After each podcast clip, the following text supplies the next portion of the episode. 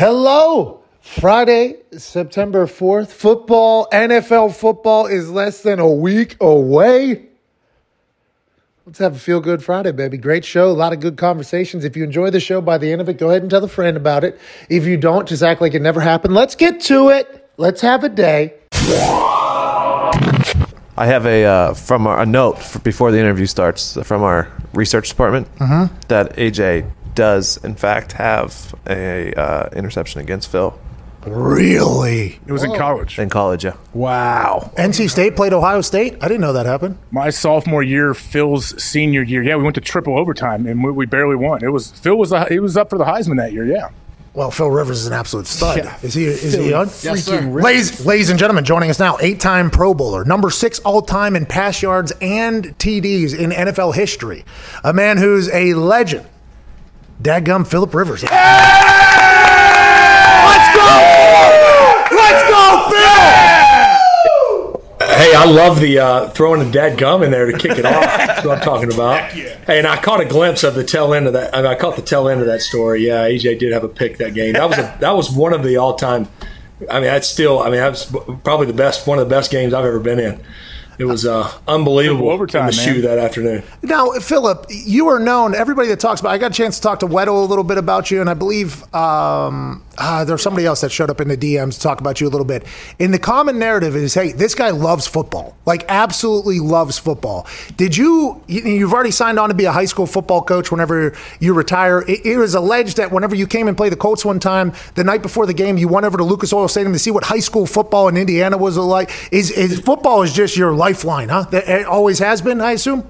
Yeah, I uh, I've loved the game from an early age. Obviously, Dad being a high school coach, and I was the ball boy and water boy uh, as soon as I was uh, big enough to carry the water bottles and spot the ball. So I've been around it since I was little. But yeah, I uh, I love the game. We did we did uh, mosey over there to Lucas Oil and watch a little high school game and and uh, grab a hot dog. I think there on a on a Friday night or Saturday afternoon when we were in town. So. Anytime there's ball on, it, it, it drives my wife crazy sometimes because she'll go, "Who's playing?" You know, obviously it's a little different this year, but it doesn't matter who's on the TV. There's a ball game on. Uh, I like to check it out. I respect it. Phil, was there? I know you're you're set up to become a high school coach in Alabama whenever that time comes. If you have you thought about any of your current or former teammates that you want to recruit to try to bring on your staff? Smart. Hey, it's it's funny you say that because uh, I've even had some coaches mention, "Hey, by the time you get done, I'll be ready to get out of the league."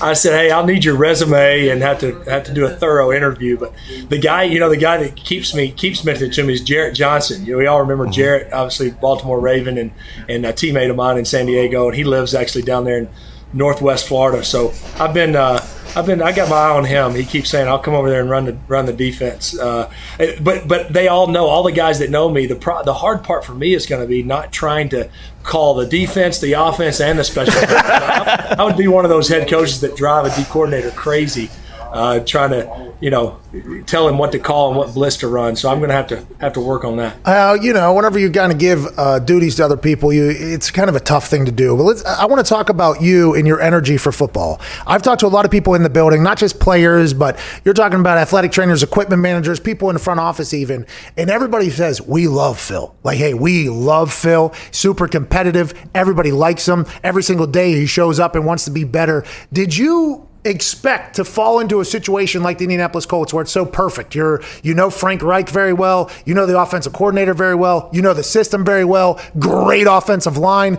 good weapons, good uh, good franchise. Like did you expect the Colts to be a place that you were going to land whenever you knew that the Chargers days were probably ending? You know, uh, I wasn't sure, but uh, having uh, you know, if I was going to leave and go somewhere else, I couldn't think of a better place. And uh, it's one of the things you you, you you you have. A, it was certainly a team I was pulling for. You know, I was hoping like, shoot, hope hopefully this is a place that can work out. And uh, for all the reason you mentioned, and I heard nothing but unbelievable things about this locker room and this this team, and, and that's certainly been true. And it was interesting with not having not meeting some of the guys in person. A handful of us got together and got some work done in the summer, but but not actually stepping foot in the locker room until July 28th or whatever it was was. Uh, you know, you're a little uneasy about it, especially when I'd been in a place for 16 years and, and, and been around the same guys. You mentioned the support staff from the trainers to the equipment room. There's just a certain familiarity that you have and, and you communicate and interact with those guys. So I was a little bit like, gosh, you know, I, you didn't want to try to force yourself and to be some certain way. You just had to be yourself and kind of ease into it. And uh, I can't say. I mean, I, am just very thankful, really, for how it's gone and the in the month we've had and how we've come together and grown and still had you know built some of that camaraderie. Because you mentioned I only know one way, and it's that. Uh, country, corny, energetic, passion. No, I mean that's the only way I know, and so uh, I said, shoot, here we go. It's first you got to be yourself here at 38 in a new place, and, and that's the only way I know. And thankfully, I think it's been well received, and I've certainly enjoyed getting to know the, the teammates here. You moved your whole family to Florida, which a lot of old white people do whenever they want to retire. were you? Was there ever a thought of retirement, or did you know you were going to come back and play? Because there was a lot of question marks in like the media world. Like nobody knew what was going to happen when he left the Chargers. It was like, what's Phil going to do? He moved to Florida. They're watching where you were moving to. Then the high school football thing happened. It's like, was there ever a thought of retirement, or that Super Bowl? We are going to continue to try to get this thing. Yeah, I, I, don't think there was ever a real thought of it. I, I, did just feel deep down that my time out west was done, and uh, and that was okay. Uh, but so we moved there, kind of just as kind of our holding place. Uh, I still. Uh, I mean, uh, me and my wife and older daughters talked about. I mean, we kind of talked about the whole thing, like what's the plan. But I, I think it was unanimous. We we thought keep playing if in fact somebody wants you and, and it's a team that's got a chance. Uh, let's let's keep going. So it, it, it uh, and, and, and if it came to that that it, that wasn't the case and, and the cupboard was dry and it was over I was okay with that. Uh, but certainly still excited to keep playing. And I, I remember when the whole you know the, the coaching announcement it kind of uh, it's kind of been in the works for the last couple of years as far as I knew the where we were going to end up one day. But uh, the way it kind of went down, I remember calling and talking to Frank and Chris both to make sure they were good with it. I was like, "Hey, is this going to look all right?" You know, all of a sudden I'm getting, I just signed to come play quarterback, and I'm getting named the head coach at a high school. So uh, they were good with it. You know, it's funny because Frank said, "Hey, I'm, you've told me you were going to do that since 2013." So it was more so uh, it was it was the best timing for the program moving forward, and uh, you know, it was no secret I've always wanted to coach high school ball, but it'll be there whenever whenever the time's right. Hey, Phil, who's the uh, who's the poor guy that's the head coach now, just waiting for you to come take his gig? Well, so the, the, the, the, guy that was the head coach there had been a long time head coach in Alabama and actually won some state championships at, at, different places and really deserves a ton of credit for getting this program started. It was a brand new program. Last year was the first year of varsity football. So it's a brand new school early on in the stages of the football program. Uh, so he, he, he decided it was time for him to step down. I think he's still involved. And so it was one of those deals. I was talking with AD, and it was, hey, if there's a young coach in Alabama that you want to go get, go get him. You know, by no means don't feel like you, you owe me anything. Uh, but they were they were they were all in on having me be a part of it. So the AD is uh, the head coach uh, in the interim and, and, until I get down there. Oh, I can't wait for those calls after the year. Like, if you, let's say you go on and win it all, obviously, the guys can be like, uh, "I'm about sick of being head coach." You, think maybe maybe you're coming? Well, we got to run it back, dadgummit. The um, Phil, the the thing you talked about Frank Reich 2013. I mean, that's seven years ago. You're 16 years with the Chargers. You don't normally see franchise superstar quarterback just kind of end relationship. They move on you move on. And there hasn't been as much conversation about it. But for me, it was a very weird situation because the team moved cities. There was the story that you didn't move your family. You were driving back and forth in like a, a a pimped out sprinter van or whatever the pictures made the thing you just kind of knew that your time was coming up there like what was the indication that it was like you know what this is probably uh, for bo- for the both of us kind of just time to move forward yeah, I definitely think uh, you know I, I, was appreciative of the way it was handled uh, as far as it didn't turn into this yeah. into uh, you know a, a, big deal in terms of you know back and forth and not on the same page. I think really it was going into the, the last season. Um, you know, I played the last year out of my contract, which we were coming off a 2018 season where we had an unbelievable year. Obviously, get beat in New England. And so, uh, if there was a time to extend, it would have been there. Uh, but I, again, I, I, can say that was mutual as well. I, you know, there was some talk about you know maybe adding a couple years, and then and then there was oh well we don't have to. And I said, shoot, I'm fine. Let's just play it out and see where we all stand. And so uh, we did that, and it wasn't it wasn't the best of years to say the least. You know, obviously it was uh, it was a it was a rough season. Uh, I certainly didn't have my best year uh, by any means, and I just felt like the time it, it was time. You know, you just felt a little bit of a a feel uh, in the building that uh, that maybe they wanted to move on, but certainly didn't want it to end messy. Yeah. And uh, I was kind of like, well, shoot, guys, I, I, I think it's time to. You know, as hard as it is, and I hate that I wasn't able to lead that franchise to a championship, but uh, just felt like it was time. And uh, both sides kind of agreed to that. And then here I sit uh, over in uh, off 56th Street in Indianapolis right now. So what's it feel like now that we're so close? I, I know the, the boys and Pat are very excited. I mean, NFL mm-hmm. football Pumped. is about Yeah. Mm-hmm. yeah. Pumped. We're- we're Phil, ready. seven days, Phil. Seven days. Phil. Let's go. On, Phil. I can't watch high school like, football, Phil? but NFL football is back seven days. I'm sorry. Yeah, what's it feel like that it's actually here? Like for me, it almost just as a fan now, it feels weird. That, wow, we're right around the corner, man. They're going to be playing some NFL football. Dude, it's it's here. It is here. There's a little different vibe in the building, even these last couple of days. I think we, we you just feel game week. Game week's right around the corner. You, uh, you, you know, AJ, it's a different feel when it's game week than it is a, a, a day 26 of training camp. It feels different when you know game week's right around the corner. So, um, you know, it's interesting. I was just we were just talking with a couple of guys. It is weird though in the fact that usually you have those preseason games not only for young guys and men, and for a lot of us to kind of you know get going and get back a feel of what game feels like, and for young guys to obviously get those reps. You also get to have a little. I, I kind of call them team bonding experiences. You know, you get to put on that same uniform. You've been going against each other all training camp. You actually get to go out there and suit up and pull for your guys. You know, so we haven't gotten to do that. It's been all combative. It's been all O versus D now for the whole month. So um, the first time we take the field together in the exact same color will be uh, Sunday in Jacksonville. So the guy, it will be. I I know it won't be a packed house in the stadium, but I don't think there's going to be any lack of juice from from this group. We'll be fired up and ready to go, and uh, I just can't wait for it to get here. And shoot, the guys are the guys are pumped. We get a couple days now to kind of to kind of rest. You know, that weekend before the opening weekend is always nice. You've had a long training camp. Uh, you get to spend some time with family and relax a little bit, and then shoot, come come Wednesday, uh, it'll be it'll be a, a game week schedule, which we kind of simulated this week. Frank put that together this week, so we'll be we'll be ready to roll come Wednesday. COVID 19 isn't the reason I won't be a packed house down there in Jacksonville. They are. I mean, I'm pumped for you to go out and put on a show, Phil. You didn't say it, I did. Um, whenever you played with the Chargers, you had one of the most underappreciated and underrespected wide receivers out there in Keenan Allen. Right? Nobody ever talks about Keenan Allen. Now you're getting a chance, I think, to learn about T.Y. Hilton. T.Y. Hilton is a guy that I was very lucky to see him come in and see him grow and blossom into the Pro Bowl player, but he's very underappreciated league wide for whatever reason. In the last couple years, he's been our only focal point, so he had double coverages in a lot of situations. Now you got Pittman in there as well. What does he look like, and what are your thoughts on Ty and getting a chance to build with Ty's relationship? Ty's been awesome. You know, I got to be around him a little bit at the Pro Bowl a couple times, but you never really know until you're with a guy every every day. You know, on the practice field and interact in the locker room and and uh, you know just shoot chatting it up. Uh, you know, so it's it's been. Here's the thing for me that stands out. Uh, he's a great player. The dude loves to compete. I mean, he loves to compete all the time. He's competing, and uh, you know, there's something about great players that usually they all have that makeup and that mentality. So he has that first, and then you throw in the fact that he's a heck of a player, unbelievable ball skills, uh, can still stretch it vertical, and then and then you know, usually you know, guys that are speed guys, you know, and I'm not that I'm classifying him a speed guy. He he does have great speed, but you, you, they don't always have great feel. And then, you know, I said this the other day: the best receivers you mentioned Keenan, but and and the others that I've had and been around, um, they all have great feel. They know where the windows are. They know when to throttle a route. They know when a back shoulder's coming. They know all those things, and so that's been something that he has that. So the timing and the understanding, the the little nuances of routes have been very. They've come very quickly. So it's, it's it's one of those deals where we've had throughout the camp where we make a play here and there in practice, and it's you would think, you know, I just feel like you think, oh yeah, so how long have that quarterback and receiver been together, you know?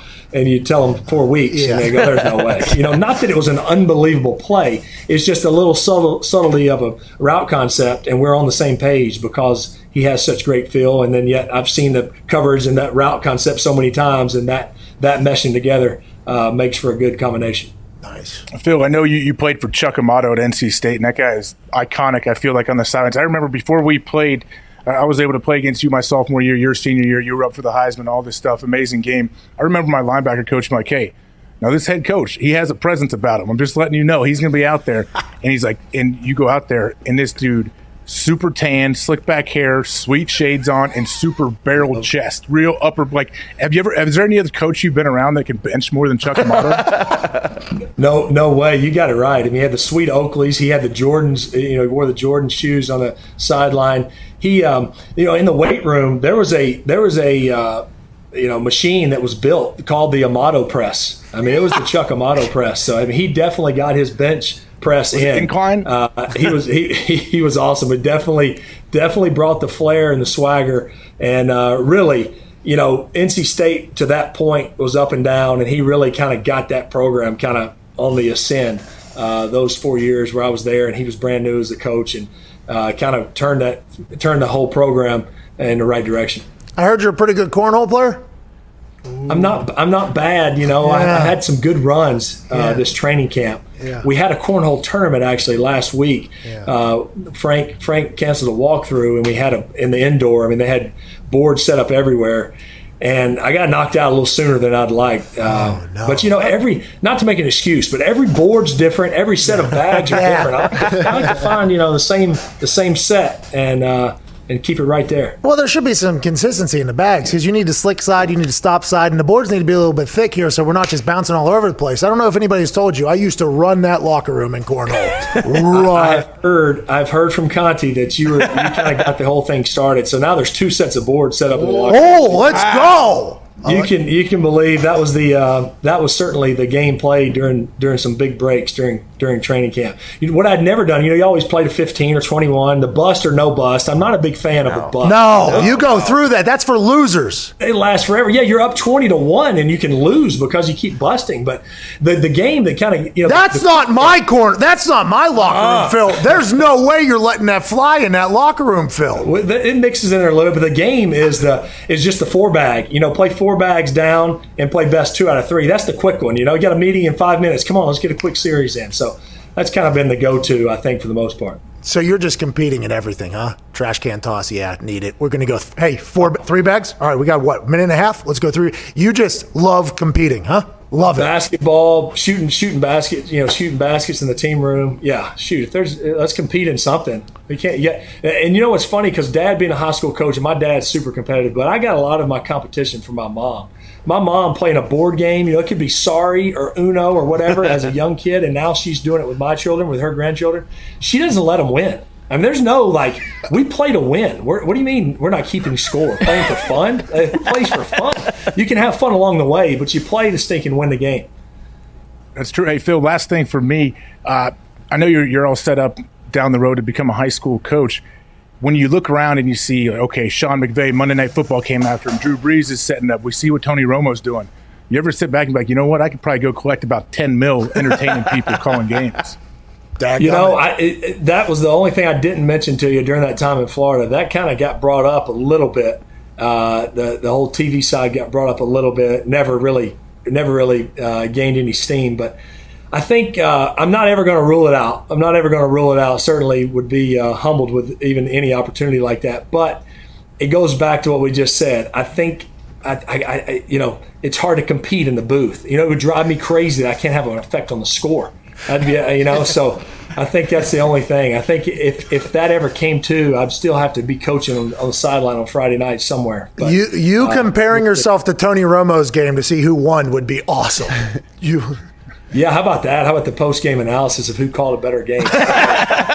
Tony, uh, Tony's really good now. He's he is really good, and it's fun as a quarterback watching and listening to him uh, because he says he says some things. I'm sure for him early it was hard, and you know, shoot, he, I think he's great, but early I bet it was difficult for him not to talk too much, you know, too much in the schematics and all that. Like he's sitting in a quarterback room because sometimes I, I was I was listening to him early and I was like, yeah, man, that's exactly right. Tony's calling out blitzes and calling out where they're checking to run to, and I'm going. The people at home are probably going, man, this is. Uh, this is uh, high level, high level quarterback play we're getting from getting from Romo. it was a little bit of a lot. A lot of fans were felt like they were drinking from a fire hose at that point. But we felt like we learned a lot. Tony Romo has set a new standard. I hope you get a chance to do that someday if you want to. If not, coach, I hope you get a chance to win a Super Bowl. We're very thankful you're in our city, man. Uh, everybody has had glowing praises for you, even back for the Chargers, the Chargers fans, the Colts, the Colts building.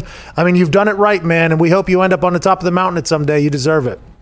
Yeah, well, I appreciate it. Y'all, thanks for having me on. It's uh, it's been great. Uh, the community's really welcomed our family too, as well, and uh, shoot, we love it here. It's funny. I keep telling everyone we're looking forward to the four seasons. You know, we're looking forward to having a little change up. I, we've swam on Christmas Day. You know, like eight of sixteen years out there. So uh, I get quickly reminded. Yeah, it's nice. Fall's good, but you know, you won't be swimming. That's for sure on Christmas. So, but we're looking we're looking forward to that. I, this locker room and this team's great. You know, I think the big thing was it wasn't a it wasn't a fix it deal or hey we got a, we got locker room issues. We really need a, a leader in here. This locker room's awesome, and it's it's not it's not by any means me coming here and doing anything special. It's you know uh, we say it a lot. Frank said this a lot to the guys. Be the best version of yourself. You know, for this team this year, and uh, I think that's what you know that's what I'm going to do. And shoot, we got a heck of a heck of a group, and uh, I always say, see if we got to score one more point than the other team each week. That's the goal. Score one more point than the other team. If it's three to two or 38-37, and and uh, keep our head down and see what we can do. You guys win a game three to two this year. I'll be pumped. I, mean, I, I, I, guess I'll ultimately be happy. I wouldn't be very happy, but I wouldn't be very happy three to two. That'd be a rough outing. Phil, you always and sorry I'm asking more questions because the more you talk, the more I'm just. Well, thinking. you you tried to close it out, and I didn't let you. Well, I, you, the way you throw the way you throw is obviously a topic of conversation for everybody, especially as you get older, because it feels as if it's a lot on your arm as opposed to your body. Was that just your natural throwing motion early? And has it just always been that way? Did you move into that throwing motion? And do you think it is such a waste of time for people to talk about it because you put the ball on the money, it seems like every single time? Yeah, no, I understand it. I think uh, I think it's going to be, you know, uh, uh, it'll be part of kind of my uh, whatever. You know, that'll always be be part of my kind of game. Will be the throwing motion. I'll give you the quick. I'll give you the shortest version I can give you. So take your time, Phil. Take your time.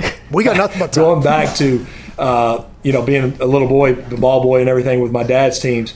I was around his practices. You know, as five, six, seven, eight year old, and throwing a regulation size football. So I couldn't quite palm it, you know. So it's in your hand, and I couldn't, you know, grab it. So you had to lay it in your hand and then and then push it. So we, my dad kind of think that's where it started. And then as you get a little bigger and stronger, you still have that muscle memory and that movement's kind of ingrained. So although I probably could have altered it, I kind of kept it kept it kind of in that little slot and that little three quarter delivery. I do think it's helped me, allow me to throw in multiple arm angles, whether you're throwing around linemen or need to throw it around someone. Um, and you know, the only time he got mentioned was freshman year, NC State. Norm Chow was the coordinator. He sent the tape. He asked me. He thought I was injured. He said, "Is something wrong with your shoulder?" I said, "No, coach. I guess that's just the way I throw it." And so he sent it to Mike Holmgren, who he knew, who was in Seattle at the time. And Holmgren said, uh, "If he's accurate and doesn't get a lot of balls batted down, then then just leave it alone." So uh, we left it alone. That was kind of the last the last straw as far as do we do we tweak it or not. But so that's the story that we believe and that's been told. Uh, but my son, who's 12, my oldest son, he throws it the exact same way. And now he's thrown a youth football his whole life. So maybe there's just something, something we're wired to throw it that way. And when he was seven or eight, I said, Hey, Gunner, pick your arm up a little bit, just a little higher. And he said, Dad, you throw it that way. So I said, You're right. Keep throwing it that way. so, um, it may just be a may just be a Rivers gene. I don't know. Gunner is a hell of a name for an NFL quarterback. Oh, I cannot yeah. wait to see him succeed. Hey, uh, so I've always said, you know, uh, it's my mom's maiden name is Gunner. That's why we named him that. Oh. But if he can throw it or if he can shoot it, then it'll work out. Yeah, and I feel like with his dad and how competitive your genes seem to be with your mom and what you've been able to accomplish thus far, and you have what like an entire two teams of kids competing against each other every single day, I feel like Gunner has a head start on everybody else. Ladies and gentlemen, perennial All Pro, superstar, Indianapolis Colts quarterback, Philip Rivers. Thank you, Phil. Yeah, Phil. Matt, AJ, good to see you guys. Hey, Phil, Phil, Phil. Hey. How many kids? I'm about to get into the kids' world, I think. Which one? That's two times we've closed it down and opened it back up. So there's nine. there's nine. It's seven seven girls and two boys. So the boys are twelve and eight, and uh, and then the girls surround them. Three older, one girl in the middle, and three younger.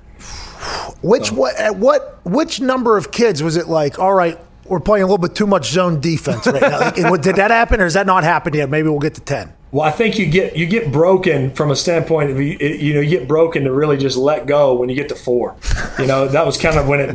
My wife said I finally just then the, the bows didn't have to be perfect in the hair anymore. You know I'm going to grocery store with diaper in back pocket. You know there's no more diaper bag at that point. It's just back pocket diaper and a, and hold a sippy cup. We'll survive. You know if we have to go get some paper towels to change the diaper, we'll make it work. So uh, that's after four. But I tell you what, having the three oldest girls. So I have one girl you know now 18 but 18 15 and 14 uh, that's that's uh, they're like little moms in the house. So that certainly certainly helps out with the zone defense. Well good for you. Now we're i'm done with this convo. Phil Rivers yeah phil. All right. Fellas see you guys. See you man. Good dude. Great. Legend. Hey good guy there phil rivers. Every, by the way everybody i've talked to in the colts building in every different department they're like this guy's been just a dream high energy high competitive. Every day he's the same exact person. He's welcoming. He talks to everybody. In that cornhole in the locker room, I guess he's really been popping off over there. I'm I'm happy the Colts got him, and he stuck around. I mean, that was a pretty long conversation yeah. for a guy in the middle yeah. of training camp. I'd assume, AJ.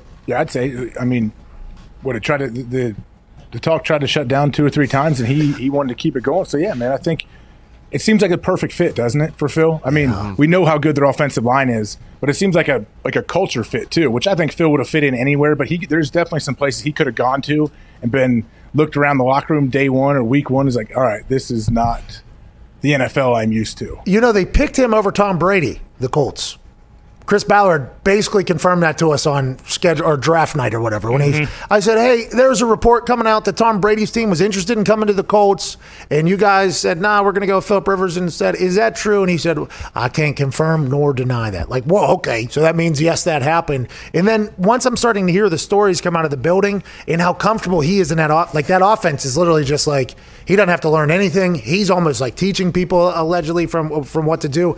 I mean, it seems like a perfect fit. If he goes on a run and wins the Super Bowl here, oh. yeah, I hate to hear it. I hate to say it for the Chargers fan. You will never see Philip Rivers in a Chargers uniform nope. ever again if he wins the Super Bowl with the Indianapolis Colts. It's happened with Peyton when he went to Denver. I assume it's going to happen with Tom whenever he goes to the Bucs if they win one. I mean, that's just he's going to be remembered as a Colt forever, even though his Chargers years were were obviously special. Sixteen, that's a long time yeah, he may have to take a high school gig in Indiana if he wins the Super Bowl this year with the Colts. I don't know. I, I feel like that prep school he's going to down there in Alabama. I'm not sure. Like the Butler Bulldogs are even paying that amount of money. For yeah, yeah probably. they're probably competing with like IMG. Yeah, I, I think those prep schools, those high school prep schools, they they go all in. Like, hey, we want to win down here in Alabama. Remember two days or whatever, whenever Hoover High oh, was yeah. all over everything. Alabama high school football is a big deal. Not How's cool. that microphone? I saw you holding that thing the entire time. Is that still happening? Yeah, it's got the big boom arm connected. That's the problem. Yeah, it just the clamp came off. I'll, I'll get it figured out. He's been holding that for 38 minutes. Yeah, it's been 40 minutes you've been hanging. Are you sweating over there? It feels like you're knocking a few things down. That's why I didn't want to interrupt Phil. Something fell, knocked some big thing uh, down. that's what that was. Oh, okay. We did hear that. The um, do you see Harbaugh came out in support for his brother at Michigan and said free the Big yeah, Ten? Free him, right? Like free the Big Ten, basically. Didn't he say that? Yeah, exact quote, free the Big Ten. General Bob Carpenter has been exhausting every single source that he has to find out what we're at. Have you heard anything new on the state of the Big Ten? Bob Carpenter is coming out and saying, hey, the ball is in the university president's court. They have access to the Abbott instant testing. It's the final hurdle for player safety, and initially they will the only they will the only conference that has it. The general. He's he's worked up. He's, he's in a foxhole right Hey, he's now. in the middle of a war. Yeah. What do you want from this guy? It's been exhausting. Give him a break. Hey, Bobby or Pat, you know Bobby talked about on his radio show in the morning. Uh, I think yesterday about the red line. He, he mentioned it when he came on the show, and he, then he said how somebody came back at him for his his grammar, the, the errors that he had made, and his punctuation. He's like, I mean, what do I got to do, man? It's six fifteen in the morning. I'm in the middle of, of a, a, segment on the radio, and I'm trying to redline this thing. I'm multitasking. Don't be, don't come at me with my grammar mistakes. That's the general. So that's the general. That's our that's general. That's, that's the general. general. Uh, it's been an exhausting day, he says, but it feels like. he's exhausted by his his hatred for the Big Ten commissioner. it's a long day, man. It feels like yeah. feels like lots of. It, it, he called every single commissioner. every president you read. Yeah. He called every president, wrote every congressman. But it feels like, he says, lots of progress has been made in the Big Ten. I don't know if that's just with his army or with the actual Big Ten. There's still progress to be made, but the OSU president, Kristina Johnson, making a strong statement for fall football and instant testing now available to schools. It's getting close. And then obviously sleepy emoji because he's had a long fucking day out there on the Sleepy battle lines. If Big Ten football comes back, Bob Carpenter might get a statue. Oh. and I am Oh. here for General Bob Carpenter get a statue. Have you heard anything uh, in Ohio? You're friends with Bob, obviously the general. Is it? Have you heard anything about updates or anything like that? Because you listen to people on uh, on Get Up. Heather Dinich, who went to Indiana, she's from Indiana. She said that. Nothing has changed. Nothing has been proposed to the president. She said that yesterday. Now, something. It's been an exhaustive day yesterday for the general. So who knows if something changed since then? But I feel like there's mixed sources coming out on whether or not they're going to change anything. What is your feeling towards it right now? Well, I should have called or texted Bobby before the show because he is my source for all of this, and he has he has the sources he talks about. middle of the but I wonder if Should we have them? I read the Heather the Heather Dinich what she said. Like I see both sides. I see Heather Dinich say no, there's no progress made. There's nothing towards the the Big Ten coming back any sooner. And then I'll see something five minutes later, and they say, hey.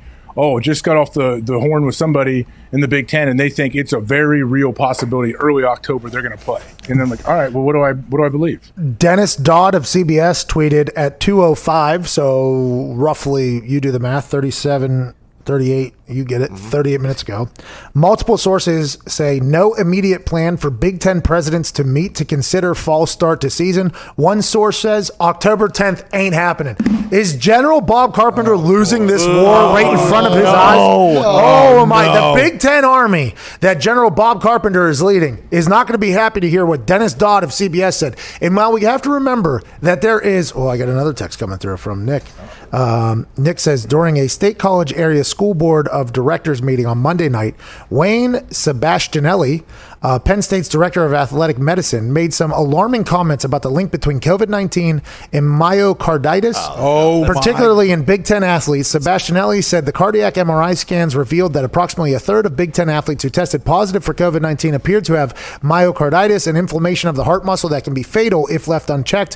When we looked at our COVID positive athletes, whether they were symptomatic or not, 30 to 35% had heart muscles were inflamed. Sebastianelli said, and we really just don't know what to do with it right now. It's still very early in the infection. Some of that has led to the Pac 12 and Big Ten's decision to sort out, uh, of put a hiatus on what's happening. Now, what isn't said there is what the other doctors who will immediately tweet underneath that report that says, well, that happens for the flu, that happens for the cold. Your heart gets inflamed anytime it battles an illness. And now, who do we believe? Who do we believe? Mr. Sebastianelli, who is I don't know if it's a Paisan uh, guy I or not, don't. athletic. Not my Paisan. Well, that does not directly help out General Bob's army, that particular quote. Or do you believe the people that come out on the other side of it? They're like, well, that happens everywhere. This is the problem. This is the problem. You don't know who's right, what doctor studied fucking more, who's, you know, you just don't know, AJ. You just- and that General Nobody Bob Carpenter's got to fight against that every He day. does. He's getting shelled in his foxhole right now. He is. He loves it. He loves it. I mean, Bobby, he lives for this. I think this is where he thrives the most when he has a cause to fight for, where he can gather the troops and bring them with him. It's just his, it's his thing, man. I've known him for a long time. Hey, right underneath the the tweet that you read or whatever, the the very first tweet is how the Big Ten doctor and the SEC, SEC doctor have completely different viewpoints on the.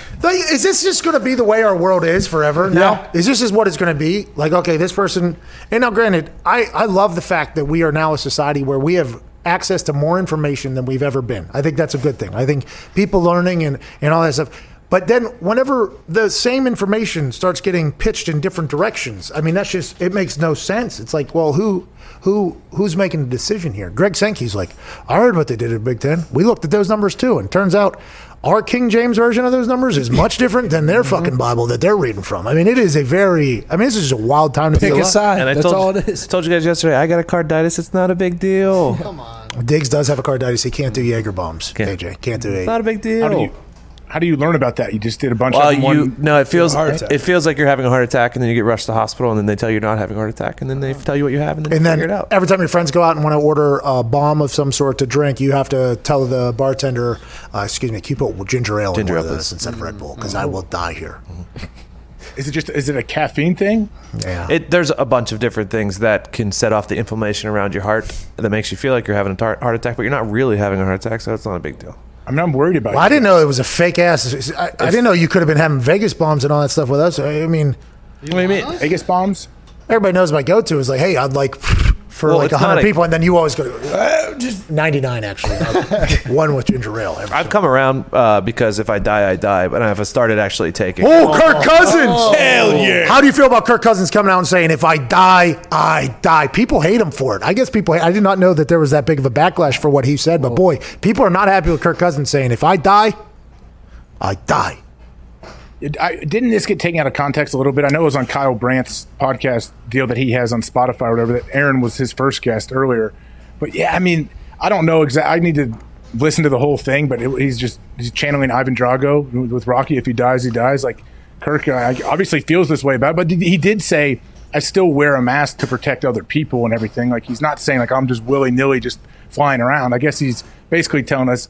I'm, it doesn't take up a whole lot of space in my brain, like worrying about COVID. Which, by the way, here's Kirk Cousins, mentally tough enough to battle against mm. COVID, not even worry about that, not distracting. He even says, listen, if I die, I die, dude. Okay, I got film to watch. And that's prime time Kirk Cousins. This is a new Kirk Cousins here. He's taking some heat on the internet. He doesn't even know. You know why?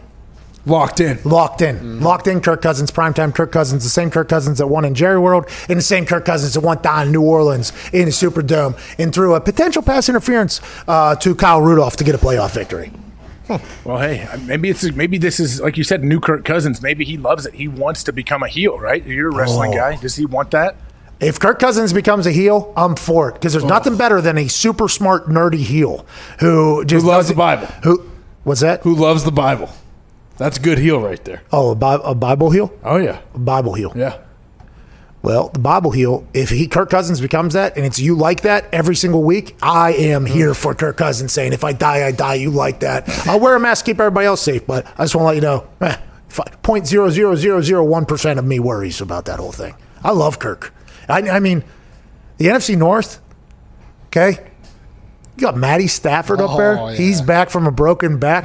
You got this new Kirk Cousins who, if I die, I die. Primetime Kirk Cousins. You got Aaron Rodgers who's playing the best football he's played in a long time in, in his eyes and in a lot of other people's eyes. I mean, the Chicago Bears.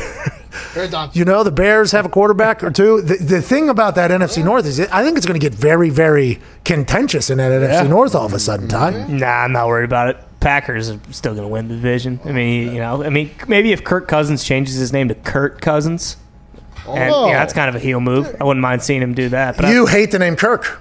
I, I don't hate it, but you know, I mean, I think that's Kirk Cameron. synonymous. Should Kirk Cameron change his? Kurt Cameron No, from no. Growing Pains. Yeah, That guy new stinks. Ty would know. It's amazing. Great knows- pull by Ty right there. Yeah, great Well, he, show. he makes some waves. He's a very religious guy. He Yeah. makes some waves in different comments he says over the. You're on the internet more than I am, by the way. It's not the internet. He's not even on the internet. Yeah, he is. That guy's the Common internet. knowledge. That guy's the all over internet. the I was internet. That guy's the Yeah, you're right. Actually, you're right. I read the internet. I don't. I don't scroll through Twitter and Instagram. Like, yeah, that's where I get my news. Of course. Well, my internet is Twitter and Instagram. Yeah, but yours is. I I guess we just have different views on how we approach it. Well, the things you learn about on the internet are uh, much more despicable than the things I learn about on the internet. It's true. Oh, what, you, what Chuck Berry? I learned about that. All one right, next. show's over. okay. Show's over. All right, AJ. school man. All right, we'll see you tomorrow, AJ. Uh, do you, is there anything else? You- Don't salute at me. And I was left-handed. I didn't, no disrespect. yeah, yeah, yeah. Oh, the military. Oh, Don't let General Bob wow. that. That mic continues to fuck you. Yeah. Whoa. What did you say? The that mic, the continues mic. to fuck you because you couldn't salute right-handed. You're right. You're right. What do you got How you going? doing, Pat? What's the stadium thing? You working for Stadium? What's going on there? I You have. Yeah, I've done games for Stadium. Yeah, what is Stadium? it's a network. That's who. Uh, They doing television? Yep. Stadiums on the television? Yeah, it's on. You know, a lot of the games I've done, they well, they air it's internet, and then they air them all regionally and locally. What, what games have you called for Stadium? Is it high school, college, NFL? College, Conference USA games. Yeah, and I'm oh. probably going to do some this year. Oh, oh, here we go. Breaking news. We're playing. Is that breaking news? No, no, no. It's who Shams is with, like or was with, or is with. No, he's with the Athletic, isn't he? Both. Oh, he's with the Athletic and Stadium. Mm-hmm. Is Stadium a network? I believe so. Okay, good for you, AJ. Look at this. Look at this. Look at this. Yeah. What games you call? Conference USA games? How many games you calling this year? I don't know. We'll see. Hopefully all of them. Let's break the news, AJ. I mean, let's break the No news. here. news. Yeah, there's no news to break. Yeah, I've done I've done games for them the last couple of years. It's fun. Whoa. I enjoy I enjoy Okay. doing it. Oh, They're sending people. I think they're they're planning on sending crews to the games, and I'm I, li- I like that. Let's go, Yeah, AJ. I like that. No, we like that too. like that? How do we watch that? How do we watch those? Don't worry about it. You don't you don't need to watch. No, I would we're like to watching. watch. Oh, we're I wanna watching. I'll let you know. I think September 26th will probably be the first one I do. I'll let you know. Breaking news!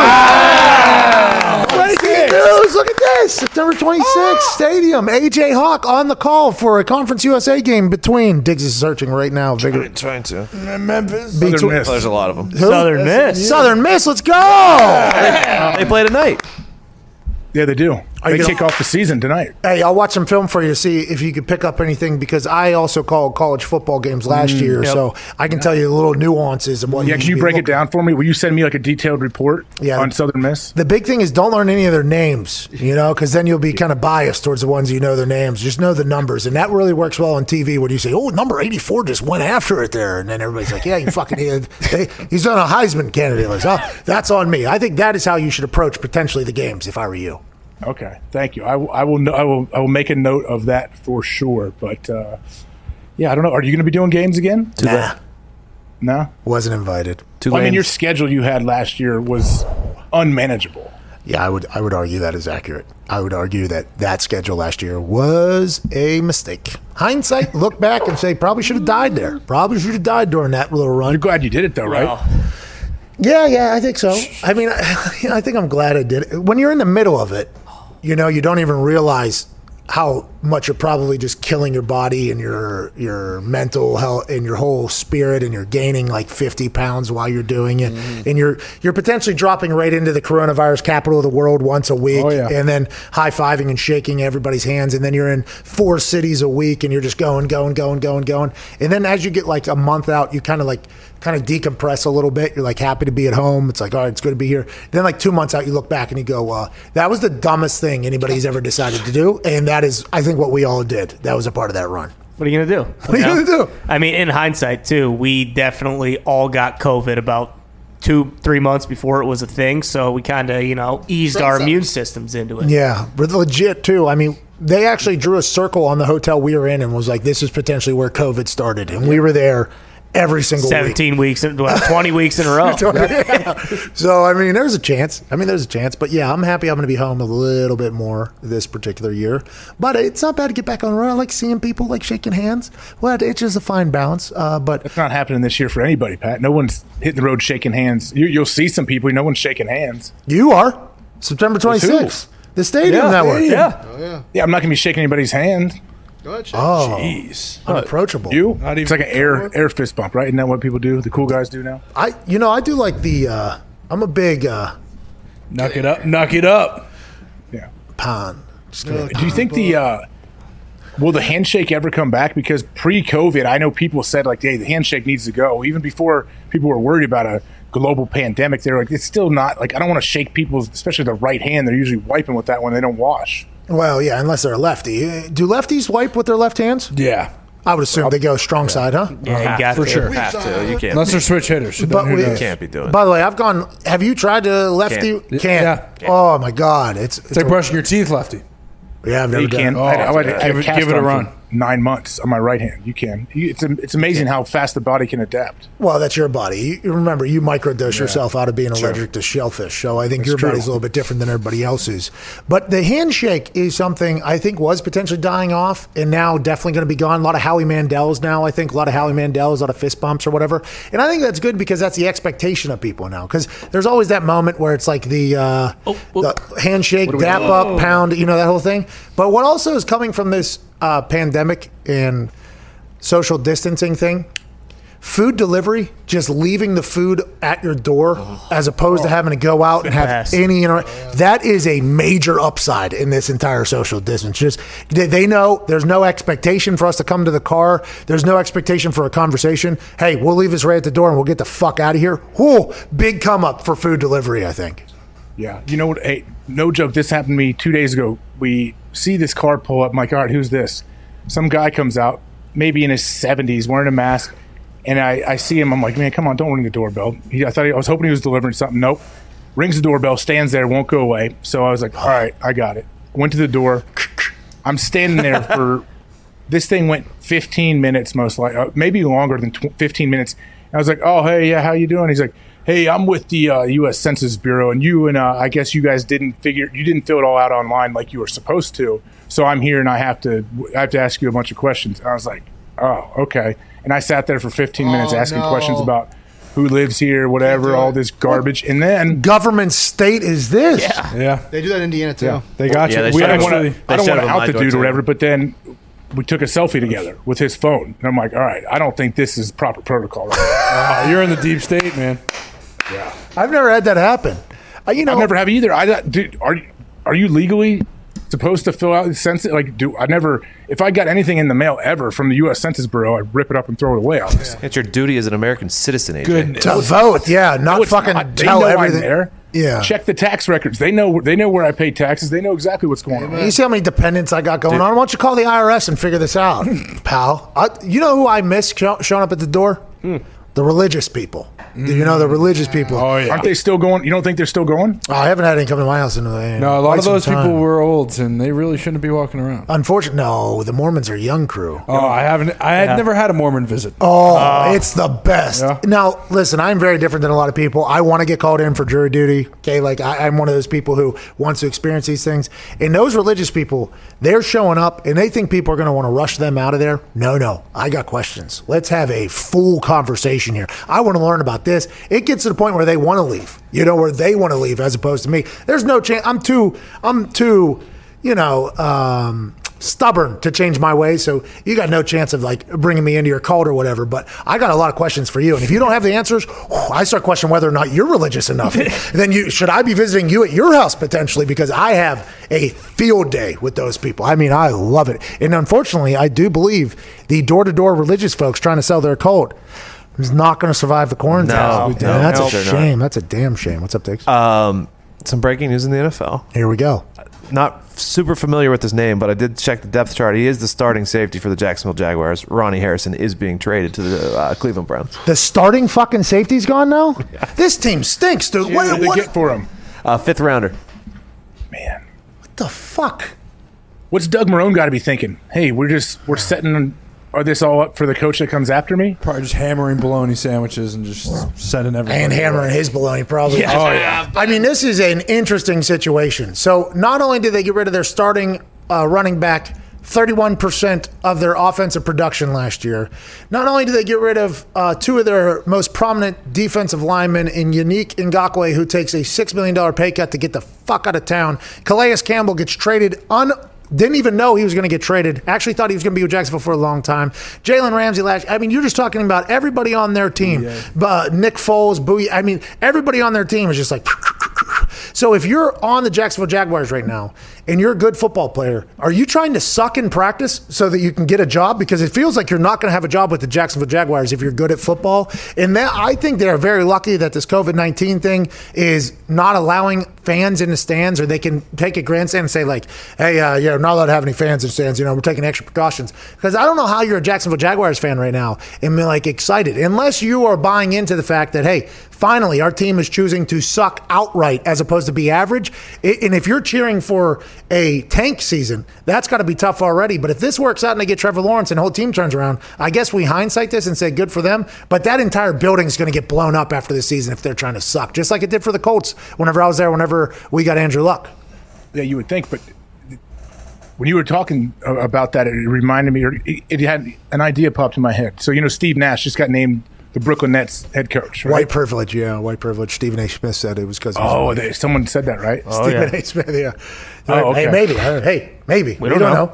know. Maybe. I don't know, but what if Who knows?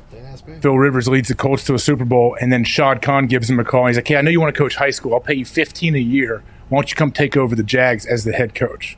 Philip Rivers? that? Philip Rivers, yeah, that, that- that's not completely crazy. Oh, it's something the Jags would do. I mean, I like the fact that It would the- get people talking about the Jags. they had those pool parties during the games. That talked about the Jags. They went over to London. That talked about the Jags. They had primetime games in the morning, but it was only to show on TV because they were in London. It does feel as if the Khan is somebody, the Khans are somebody that try to, you know, promote things, get it going. But with this team, doing what it's doing, obviously sucking. I mean, we said this about the Miami Dolphins last year, and Gardner Minshew might be the same type of player as Ryan Fitzpatrick, where even if you're trying to suck, Ryan Fitzpatrick's going to win a couple games for you. They were trying to get the number one overall pick, they got the number five overall pick, and maybe Gardner Minshew's the same person, but everybody in that building has to see the writing on the wall at this point. David Caldwell, who Michael Lombardi, who's former GM, calls David Blaine Caldwell because he's a magician. He sucked for so long somehow, and he's still the GM. Doug Marrone knows that he's got to see the writing on the wall at this point, that whole building has to know, like, oh, this is kind of, we just get to kind of have a lame duck year here. It does not matter what we do or say, it will not affect the future because everybody assumes they're going to pick one person. Let's say it's Philip Rivers. I don't who says it's not Philip Rivers? If they're going to pick one person, they're going to be GM, head coach, and they're going to be tasked with rebuilding that entire franchise. And I don't know how they're going to do it. I don't know who's going to do it. But it feels like this is a team who is trying to suck more than every other team. And if you're a Jaguars fan, you just got to be like, all right, well, we'll just grit and bear this for another year of suck, and then we'll be good after this. But it's going to take a while to build that thing from top to bottom. And I don't think that's an easy process to do. No, it's going to be really tough. But uh, what about David Blaine? Did you watch his balloon stunt? Oh. Yeah, yeah, yeah. Kind of uneventful. Kind of uneventful. I was like- honestly, I wasn't highly. I listened to him talk about it, and then it all of a sudden I saw it, you know, trending or whatever. So I started watching it. It, it sucked me in a little bit as he was Oh, getting yeah. up 15, 18,000 feet. And this guy's like, "Hey, I really need you to get some oxygen." And he's like, "No, I feel fine." I started to get a little worried for him. Then when he cut free and you couldn't hear him, I'm like, "All right, is he conscious? Is it? Did he pass out when he was descending or what?" And then all of a sudden, bam, he pops up. He lands. He's good. Oh, That's how they wanted you to think. I think. I feel like that was the. They the- got you They good. got you. Hey, for- they had us. We think how much money he, he spent trying to, to prepare this whole thing, and every, he it's like a two year process. He had to have like 500 solo jumps. He became a, a pilot for air hot air balloons, like lighter than air deal. Like he did all kinds of prep just for that moment. Sure. We talked about this yesterday. We think David Blaine was competing against David Blaine's legacy at that point, right? What this man has done. He's locked himself in an ice cube, I think. He's held his breath underwater. He's done all these insane things. So whenever you watch this one, in your head, you're thinking, David Blaine, this guy will try to fucking kill himself mm-hmm. to do something. And then as you're watching it, he's just kind of strapped in to a a test airplane that they're flying around with a bunch of balloons. Some of the strings on the balloons, by the way, looked a little loose, and he, he was dropping bricks out of his pockets. And then you learn, we learned about ten minutes into the because we are getting a bit. I'm going to be honest. The office had turned on David Blaine whenever that thing was started. When he was floating around at like five thousand feet, and he was just like chilling and hanging out. And he was dropping bricks out of his pockets.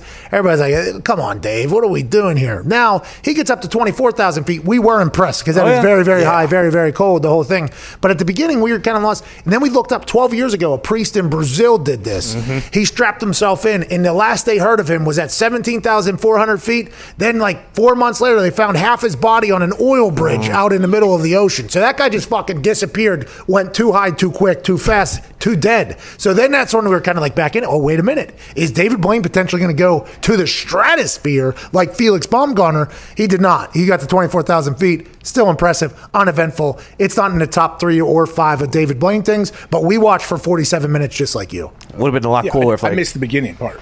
if he would have got to like say, Diggs? eighteen thousand feet, and then the air would have started leaking out of balloons, and he would have been in one of those suits with chains and stuff like that, Oh, and he had to get all those off before all the balloons were out of air, and he would have plummeted to the earth To death. That would have been cool. Yeah. It was a little uneventful. He was too good. He's too good. Would you, did you want it to be like the um, the guy that No. the flat earther that built his own rocket and shot himself Oh, up? Mad Mike, Mike. Mad Mike, take it easy. AJ. Is that what you were looking for? I will say that after we read about the Brazilian priest uh, that went off into the stratosphere and then didn't come back till a couple months later when they found his lower half on an oil barge thing out and out at sea or whatever. Ty Ty Schmidt did immediately say. We might have a Mad Mike situation here. We might have a Mad Mike situation. So once we found out that there was a potential death in a death-defying stunt, I think it heightened it a little bit for us. But uh, that next 30 minutes was kind of boring until we got up to 24,000 feet. Then we're like, damn, that's pretty cool. Here we go. Um, but it, this is just like, no, it's not. I will not compare him to that sellout. No, no, no, no. Nik Wallenda. I hate. I, oh, I, God. I That guy hate stinks. that guy. Like I'm sure he's a good guy. I mean, he, he might reads- not be. He, who knows? He might be a prick. He's a scammer. He's, he's there- that guy. There's zero thought that that guy's going to die, and they're, they promoted as death defying. It's like, no, it's not. The guy's going to bungee jump over Niagara Falls or a volcano, which is cool. I think there's like 100,000 kids on the internet that would love to do what he's doing. And then I'm forced to watch it because it's happening and you can't take your eyes off it. And then by the end of it, you're like, fucking hate that guy. But I don't feel like that towards David Blaine. But yesterday did feel a little uneventful because he's so good. Yeah. He's so good. He is good. Uh, Quick question before we go. If that guy got that priest or whatever in Brazil that strapped himself to a balloon and took off, and they found his lower body on some oil rig out in the sea, how do you identify the body just from the lower half? Uh, the clothes he was wearing is how they identified him. Really? Four Yeah. months later, like, hey, I think Three there was a months dude. Remember that guy Yeah, that like strapped three himself to a balloon? Maybe this is his legs. Yeah, I don't know who, who, well. who had an eye out too. He was like, all right, for the next three months, let's keep an eye out. We don't know where he's going to be. For Dockers? Yeah, I think he was wearing blue jeans, maybe. There's a bunch of balloons still in his pocket. Aw, come on. What? Diggs, you're so stupid. So you felt good about that one though? No. Yeah. Yeah. You did. You did. I don't feel good about anything I do. Pat. Shea Patterson jersey, so sweet. It's So not sweet. Shea Patterson. Jay Patterson. Oh, Charles say Woodson. Patterson. Have a little respect. AJ, we'll see you, Mignana. We're back tomorrow at noon. This has been the Pat McAfee Show and McAfee and Hawk. We can't thank you enough. If you enjoyed the show, please tell a friend. If you didn't, just act like it never happened. Big thanks to Lane Kiffin. Hey, Kiffin ain't easy, ba- uh, Ki- We got a chance to talk to him, learned a lot about him. Terrell Davis, Philip Rivers, AJ Hawk, and all of you. You're the best. Uh, we'll see you, Mignana. That's the show. It was a good one, a long one. But that's the show. The greatest sports talk show on the internet from 1 to 2 Eastern Standard Time. Come on down for a mental vacation with the boys on YouTube Live. It's McAfee and Hawk. It's McAfee and Hawk Sports Talk. AJ used to tackle quarterbacks and he's a Rust Belt kind of guy. That's the punter of the decade for the 2010s, kicking Pierce missiles to the sky. It's McAfee and Hawk. It's McAfee and Hawk Sports Talk. It's McAfee and Hawk. Is he on? Oh, he's getting ready. Is that connecting? What does that mean? Oh, he's getting comfy. He's getting his chair right now. Hey, coach. How you doing? Coach. Hey guys, how we doing? There he is. Ladies and gentlemen, joining Yeah. us now, head coach for the Ole Miss football team, University of Mississippi. Ladies and gentlemen, legendary Lane Kiffin. Yeah! Let's go! Let's go! Legendary. Feel are- good. Hey, you are legendary, Lane. I I mean, legit. You you know that. I would assume at this point that everybody that knows anything about football knows of Lane Kiffin. Everybody that knows anything about football has an opinion on Lane Kiffin. And I want to let you know, I can't wait to chat with you right now because I have looked on as a spectator, as a fan of Lane Kiffin. Well, thank you. You're, you're one of the few that I think are fans. I think they do watch. well, okay, so let's talk about that. When did you stop caring about what anybody thought? Was that early in your coaching career? Did you learn that from your dad that you can't take anything serious, or, or did that happen throughout some of your trials and tribulations wherever you were? Well, I think initially I did, like I would guess most people did um, or do. And then you just kind of get numb to it, you know, after you go through a number of things. And I just, I don't know when I figured it out, but just figured out like, all right, I, I can't, you know, I used to when I was young read read the articles about you and what they say and all that. You know, the next day after a game and all this thing, you know, just figured out, all right, that, that don't matter. You know, you can't please the outside people and and quit worrying about it. You know, worry about what matters, which are the people internally that you work with and, and that you coach. By the way, that's every profession, I would assume, that has any sort of spotlight on it goes through that. I remember being very upset that people hated me. And then 27 death threats happened. I was like, well, fuck everybody. you know what I mean? Coach, that's, you got to do that, coach. Okay, I take it we're on cable. Yeah, yeah, yeah, yeah, yeah, yeah, yeah, we're good. We're on the internet. We're on the internet, coach. Yeah. All right. Um, how pumped were you to get back into the SEC? I mean, obviously it's different down there, but now you're getting a chance to go back in there with a team that has a quarterback that is a freak athlete. I got a chance to watch him last year at the Egg Bowl, and that team that was really, I think it was playing great football and very young. How pumped were you to get back into the SEC, especially with that team? Well, it wasn't just about getting back to the SEC. Um, you know, it was making sure that that the job was a good fit and that you could win. And um, it was easy for me because I remembered Ole Miss from at Alabama we only lost two regular season games the three years that we were there. And they were both to Ole Miss. So and and so it wasn't one of these like, oh, come take it a place that's never won. You know, five years ago won the Sugar Bowl. So it was a place I'd seen firsthand. My brother was D line coach here at the time too, so um, I'd been to the town and visited it before and stuff. And so I knew there was a formula here to win. We just had to get it back. I heard. I heard it's a great place. I heard uh, Donte Moncrief went there, and he was one of my teammates for a long time. And uh, he talked about how he loved going to school there. Everybody seems to enjoy the the culture and environment down there. Yeah, it really is. I think I saw something you know that we put out on social media the, the other day. Um, you know, number one college town in America, and so um, it, it really is a neat place. And the people are all, like most of the South. The people are amazing and awesome, and and so friendly. So um, it's it's good to be back. I would assume Morgantown, West Virginia, just wasn't allowed to be a part of that conversation. I would I would just assume that was the case, Lane. Um, there was there ever a thought that football season was going to be affected by you in the SEC? Because I think Greg Sankey came out very early and he was like, "Hey, we're going to delay. We're going to like kind of let the facts come in a little bit more, see what we can learn." And then the Big Ten, well, Ivy League, I guess, comes in first, and they postpone. Then the Big Ten, then the Pac-12. Was there ever a thought in the SEC coach's mind uh, that this was potentially not going to happen, or were you guys understanding that the SEC was going to make something happen regardless? No, I think I think there were times that, that we didn't think it was going to happen. Or I'll speak for myself. There were times that I didn't. Uh, I thought when it you know first started, I was like, "There's no way," you know, because we didn't know everything we know now. And I was, how are we going to ever do meetings? You know, if everybody's going to get it, you know, we used to think that everybody got it no matter what. You know, if you were around people. So um, I did not think for a while it would because I didn't understand. You know, at first it was like, well, so if the quarterback gets it, all the quarterbacks are going to get shut down. You know, for um, tracing. And so, how would you ever play? And then all of a sudden, you're in the middle of the week. And certainly in the NFL, I didn't think was going to play because, you know, you got 53, 53 guys. You got some people have two quarterbacks, some have three. So if they get shut down, what are you going to do? Um, so, but obviously, we've learned a lot more since then. What have been the protocols to, and what have you guys learned that that won't happen? Because I feel like that is still a thought that me as an outsider who's not in the building kind of thinks because you see what happened to the Marlins. In the Marlins situation where they got 22 people got it and that's allegedly because of two guys making one mistake and then it kind of spreading rather quickly. What is the the the protocols that is like hey if one person gets it let's make sure that everybody else doesn't get it because I think from the outside looking in I assume that was the case as well which is what you guys thought before you got into the protocols. Yeah, they're still going back and forth on that. As of now. Um, you know, if you if you have contact, you know, that they deem that you had, you know, too much time within six feet, you know, you're shut down for 14 days.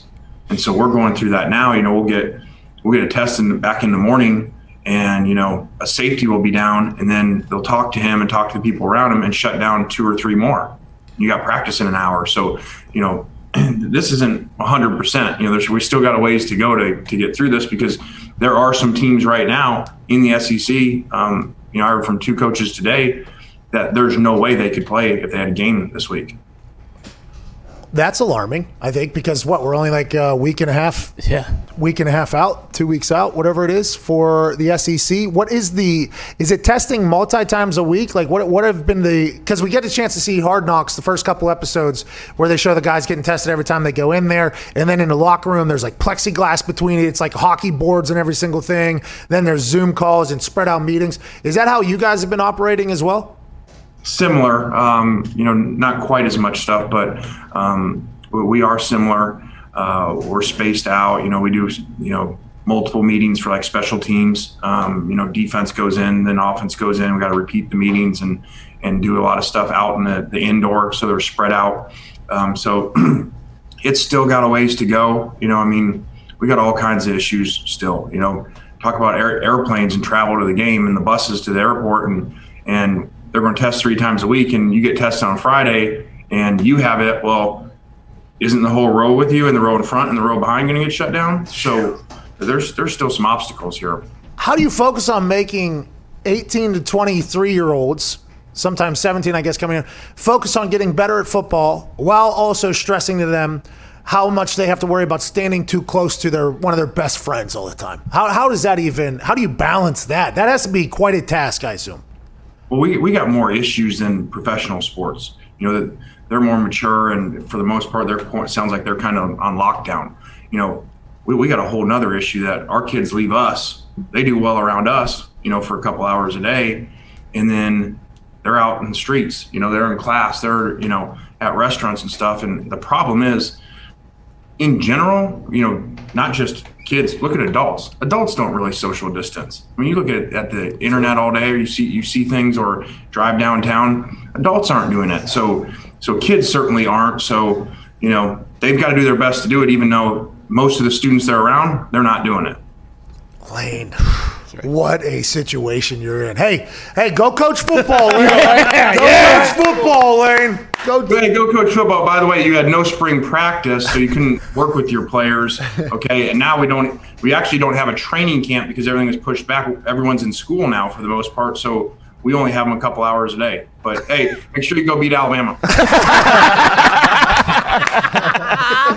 What did you? Let's let's talk about Alabama. Obviously, coaching down there is something that a lot of people do. Whether it's either in between head coaching gigs or before head coaching gigs, if you go there, you're going to get a head coaching job. There was always like this interesting kind of narrative about you and Saban's relationship. What did you take away from your time at Alabama, and what do you carry into your day to day from there? You mean you mean at uh, the rehab university? yeah,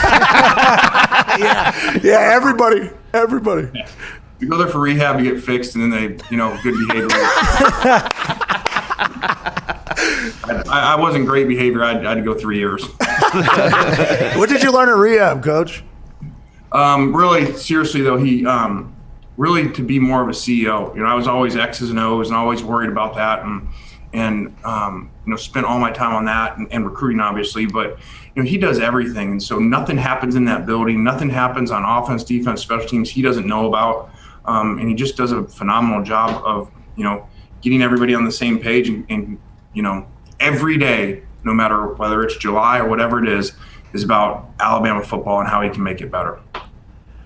So whenever you know that you're back in the same conference, and I would assume the expectations at Ole Miss is, hey, we want to be the top of the SEC. To do that, you have to beat Alabama. What does your team have to do? You think to get back into the prominence of the SEC? Not that it hasn't been for you said five years ago when a Sugar Bowl, but what does the Ole Miss team have to do to continue to grow to get back into that? Well, there's obviously work to be done. They don't, you know, jobs don't come open, you know, and, and people get fired because everything's perfect. So, um, you know, we, have got some roster issues with some depth issues. Um, now, when we looked at the job compared to some other jobs, um, you know, one of the big thing was there's some really good youth, as you mentioned, on offense. Um, you know, some receivers, you know, an elite elite quarterback. Um, the starting running back was a true freshman in that class also. So there are some really good players here, especially young, but we've got a lot of work to do to to build it to where it's you know a championship program. You know, so now your rosters look like you know Alabama or, or Auburn or LSU. You said when you were looking there, as opposed to other places in comparison, to place, did you ever think about getting back into the NFL, or, or is it always you feel like college is your home? You think? I do. I enjoy it a lot more. Um, you know, a lot of coaches like the NFL more, you know, because you got so much time in the off season and stuff like that. Well, um, I, I, don't, I don't care about that. I, I really like the changes.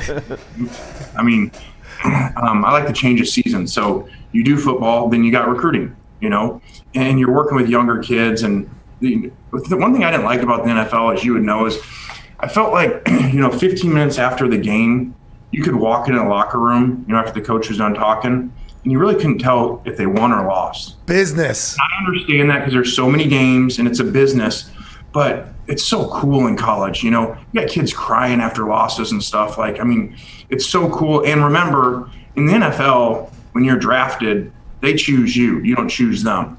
So you don't really have a passion for the place you play, like the city, you know, the team. You know, you develop that, but you don't have that. Well, you choose your college. So the kids in general, a lot of times choose somewhere they grew up wanting to play and have a passion for. So it just means more. Man, I never even thought of that.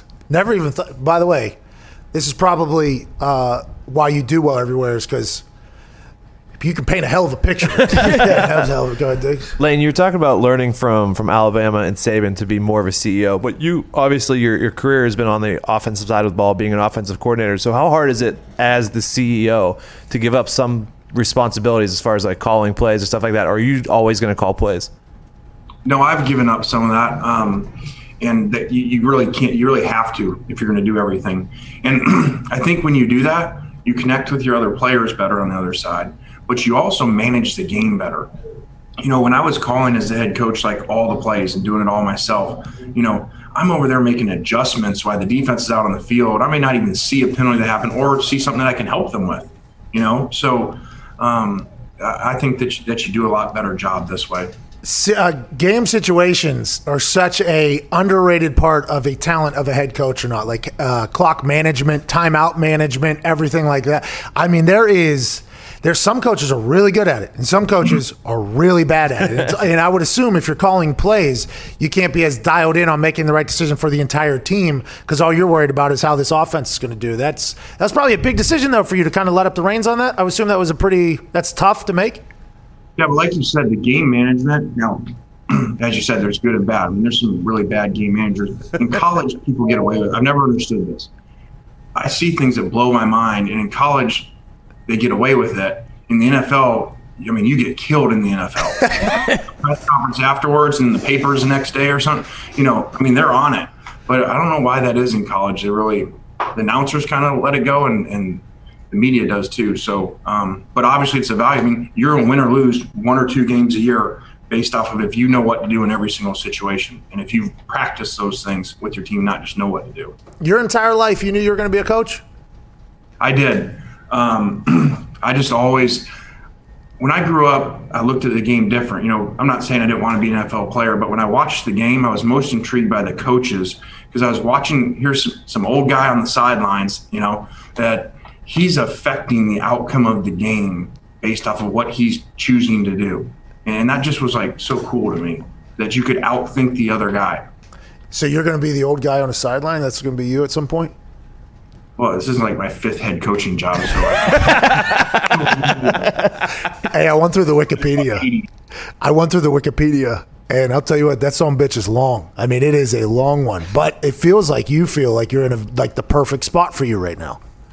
I, I do, um, and so my career kind of went backwards from you know what it normally does, and so you know I think what happens when you do that, you get so much so early.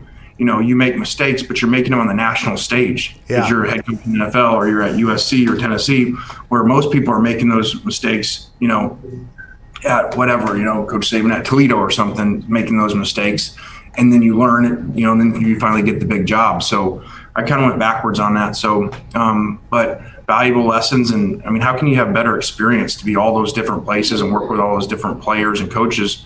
It's it's really it's really awesome. I, resilient is something that I would describe you as because I think there was like three different times where you were pronounced dead by everybody. I, I, think everybody. The USC thing is a story that got blown up because of how it went, and everybody was like, "Well, he'll never get a coach. He's dead. He's dead. He's dead." And then now here you are, years later, feel mature, feel better than you've ever felt. That's a pretty cool. That's a pretty cool little arc that you have going on in your life right now. Yeah, it really is. You know, um, there's a book I refer to, Obstacles Away by Ryan Holiday. And, and, he sent it to me when I got to know him. And it's exactly that. Like something you think may be horrible at the time, which I thought, like, I thought I was dead. um, fired on a tarmac at 3, 3.14 in the morning or something like that. That don't make you feel real good. That's tough. Oh, and by the way, you're three and two. It ain't like you're 0 and five. You know? scholarship players and you get whacked. But really, what what you figure out later on is, hey, if that didn't happen as hard as it was, I would have never went to Alabama and learned from Coach Saban, you know, for those three years. So you, you never know. You know, horrible things happen that you think at the time, and they may be the best thing. I agree. I got arrested at like uh, 4:05 a.m. or something like that for an alleged incident. Public intoxication, yeah. Allegedly. Allegedly. Allegedly swam. Definitely drunk. I mean, so I mean, you kind of got to balance it out there. What's up, Connor? Uh, yeah, Coach. Uh, Pat mentioned the Egg Bowl early on, and that's your guys' rival, Mississippi State, who also have a new coach in Mike Leach. And earlier on, he actually pulled your mask off at a press conference. Was that the beginning of the rivalry? And did you talk any shit to him after? No, because that's just him. That's like what he does. That's weird. As you know. so I walked up. I hadn't seen him like for a year or something, and he just pulls my mask. And but you realize that's just like that's Leachy is what he does. So um, he's an interesting character. I call I call him when I call him. You know, check in on him. He's always just like in Key West. I'm like, don't we like have a game in a couple weeks? like, was- that practice thing's over. Practice is overrated.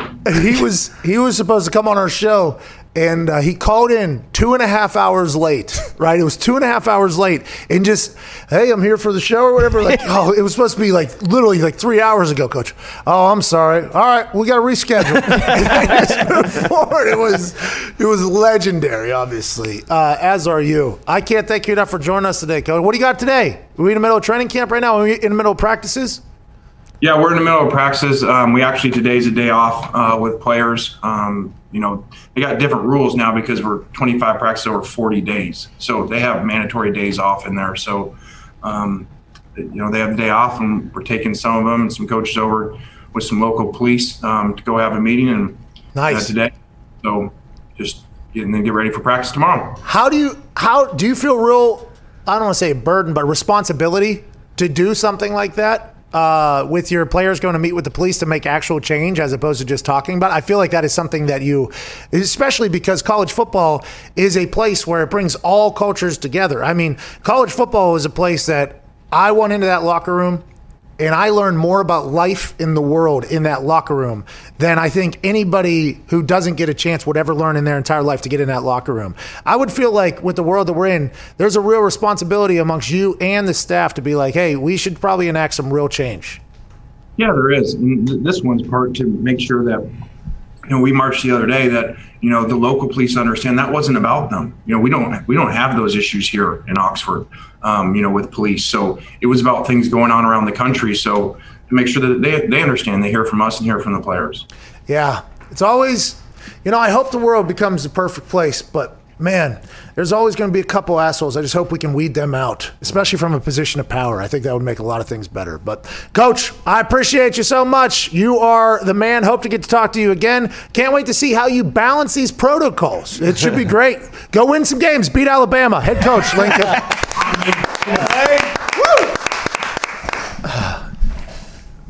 Cool guy. Cool guy. Yeah. We like Lane. Yeah. Oh yeah, Oh, yeah, we like that. sure. We like Lane. Oh yeah. So what do you call it out? What was it called? Called going to rehab? Yeah, Bama's Well, rehab. Then you hear he, he was talking about how he was thrown into the deep end, basically, right? Like he was thrown yeah. into the deep end. I, I'm learning these things that where Nick Saban, Toledo. He even said Yeah. like uh, he even said where Nick Saban. Oh, Toledo. That's right. That's where he learned where he was supposed to do what he was supposed to do. Good for that guy. He was pronounced dead. Oh, yeah. numerous times. He said- said, I thought I was dead. 318 in the morning or something like that Yeah. on tarmac. Woo! Would have loved to know him during his Robert Downey Jr. years, though, before Bama. I mean, I'm sure he was full of it. Oh, yeah.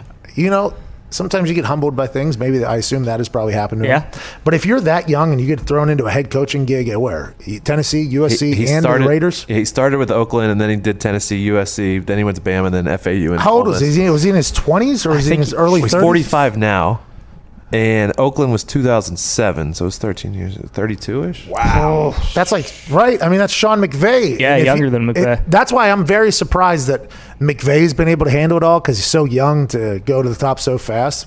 But I would assume that that 31 years old. he 31 like- was the one who got hired. I mean, if you have a little, you know, if you have a little swag, which I assume Lane Kiffin had, and you're a head coach at 31, it'd be hard probably not to be like, yeah, fuck everybody, basically. Yeah. Which I heard he was like. And now he's kind of grown through all that, growing pains, and now he's on his up and go. Maybe, I hope that Ole Miss does well. I like Lane Kiffin there. And when, when he got hired from Oakland, like he had never been a head coach before. He was just the OC at USC. So he just went straight from the OC at USC to, for one year, to Oakland Raiders. By the way, Cliff Kingsbury. Yeah. Cliff Yeah, Kingsbury. how Now, he old- was offense coordinator for a long time down there in Texas Tech. And head coach. What's that? He was head coach too, right? Yeah, he was a head coach. Oh, yeah, yeah, yeah. You're right. You're right. You're 100% right. There wasn't about- a coordinator in college. That the closest thing to that would be what old LaFleur, who was just coordinator Yeah. for Tennessee, and Nate Yeah. wasn't even on a thing. He becomes head coach, but he was still in the NFL, so he had dealt with the grown men before. Has anybody else who's just been a college offensive coordinator go straight to head coach? What I'd was assume not. Definitely story? not at that Tomlin age was the either. defense. He was on the Vikings. defensive staff for the Uh, Vikings. NFL, and- okay. Yeah, he was. I mean, that's crazy to hire a 31 year old too if he's never had any head coaching experience before coaching an NFL team. I That's mean, nuts. that is that is a roll of the dice. Yeah. that is a roll. It's Oakland, baby. Yeah. All right, let's ball at that point. What are we doing? Just doing check down. Hey, joining us now, a man who is a two-time, two-time Super Bowl champion. He's a Super Bowl MVP, NFL MVP, three time Pro Bowler, three time All Pro, two time NFL Offensive Player of the Year. He's a member of the All Decade Team, Broncos Ring of Honor, and founder of Defy Performance, incredible CBD sports drinks. Ladies and gentlemen, joining us, the founder of the Mile High Salute, Terrell Davis. What's up, gentlemen? What's up? Uh, t- hey, man, what what time was our call this morning? Somebody yeah. told me eleven o'clock. No, we were okay. we were told 1.30. I was about to just ask you what time does this 1.30 call start. I was literally about to ask you what time does this 1.30 call. I was I know, Pat. That's what I say to my my family and my wife. I'm like, hey, what time is that uh, 10:30 call? What time is that nine o'clock meeting we're supposed to be having? Um, I was just preparing myself some nice egg whites. Oh. I was preparing myself a little turkey bacon, oh. a little, little protein shake here. I was just trying to get my protein intake up this morning, gentlemen. And then I just finished off a nice cold Defy Zero. That's what you need after you work. Yeah. Gotta put that in your system. Now, what flavor of Defy Zero did you top off that incredible protein meal with? I had the lemonade this morning. Oh, that's our favorite. Yeah, the lemonade's our favorite, team. Yeah, the lemonade this morning. Um, running back is a terrible position to be in right now, especially when it comes business wise. Now, football game wise, running backs are always going to matter, especially in games that are important. Are important. Run the ball, stop the run is all that matters in December, January, and February. Everybody thinks it's the other way around, which potentially it is because Patrick Mahomes had success, but they have to have a running game to do that. Alvin Kamara obviously a topic of conversation I'd like to talk to you about. But I want to talk to you about Leonard Fournette's mindset. Yeah. Leonard Fournette gets cut from a team that was a sinking ship. But whenever we start thinking about Leonard Fournette's career, first year had a hell of a year. Second year he was hurt for half the season. Last year he had 1,700 yards, accounted for 31% of the Jacksonville Jaguars offense. It feels like Leonard Fournette's only getting better. Now he's going to a team where every practice matters, every rep matters, every film study matters, everything matters that they're going for the Super Bowl as opposed to Jacksonville Jacksonville. Is that something you think that could potentially elevate Leonard Fournette to be an even better player than he's already becoming? And he's on a contract here. Yeah, there's no question about it. I mean, think about it. When he was in Jacksonville, you know, um, he just wasn't surrounded by a lot of, you know, talent. At least recently, right? They yeah. started to kind of get rid of the roster. Uh, he was with Bortles, you know, a couple of years. Uh, last year, they just had quarterbacks. Gardner Minshew, obviously, uh, is now taking over as, as, the head quarterback. But Fournette is kind of been the, the bell cow. He's been the work workhorse, and the offense has always gone through him. And it seems like they haven't designed or gotten him a lot of help on the outside, or try to get more uh, more of an explosive offense. Now you go to a place where you're not that you're not the main focus. You know, when they play a team, you play Jacksonville, it's stop Leonard Fournette. It's, it's always been that way. Well, now and this is this is almost criminal and, and, and how they, they, can allow this to happen. I remember the commissioner of the NBA uh-huh. when there was the Chris Paul trade, and he jumped in and said, "Nope, we're not allowing him to go to the Lakers because it just for whatever reason." I get it. Leonard Fournette was released. He cleared waivers, and he was able to sign with the Tampa Bay Bucs. But wow, man, the, the, the, the embarrassment of, of talent and riches that they have right now, it's it's incredible, you know. And so his role, and he's a young back. He's only 25 years old. He's only played three years, you know. So he's not like an old back that's been, you know, is in his eighth or ninth year. Leonard Fournette is in his prime right now, and you got him, LeSean McCoy, um, Ronald Jones. Still, you know, a Ronald Jones who it seems to be coming around. What what this allows them to do, Pat, and you know this more than anybody. This mm-hmm. allows them to be able to be able to play multiple games. Brady's used to having an offense in New England that morphed every single week. They, they their game plan was based off their opponent. Sometimes you see the Patriots run it 40 times a game. Sometimes they'll throw it 50 times a game. Mm. Now you got Tampa Bay who have not only the game plan, but they got the pieces. They got the pieces that are going to allow them to execute their game plan I can't wait, man. I can't lie. I can't wait. Well, it's just like can't wait to see if you think about the Chiefs. I mean, the Chiefs last year they have so many weapons, and Andy Reid was just on a dry erase board, just like drawing up plays. It feels like Bruce Arians going to be able to do that with Tom Brady's mindset, with Tom Moore, who's there, Clyde Christensen. I mean, they have a great coaching staff. Now they have a great team. A lot of people have a lot to prove, chips on their shoulder somehow. They're chasing rings, whatever it is. I mean, it feels like those two are potentially on paper on a collision course. Um, real quick before we continue, is that your head above your head? right there. It's a good buzz. That is my head above my head. Oh, what a flex. that is that. Is, yeah, that's that. That is the that's the bust right there. That is. Is that's this- my guy I talk to every morning. I was about to say, is this the Yeah. living room? Is this the office? Because I think that would just potentially be on I'm a cart next to me everywhere I go. I would have that thing everywhere. Yeah, it's an, it's in the office, man.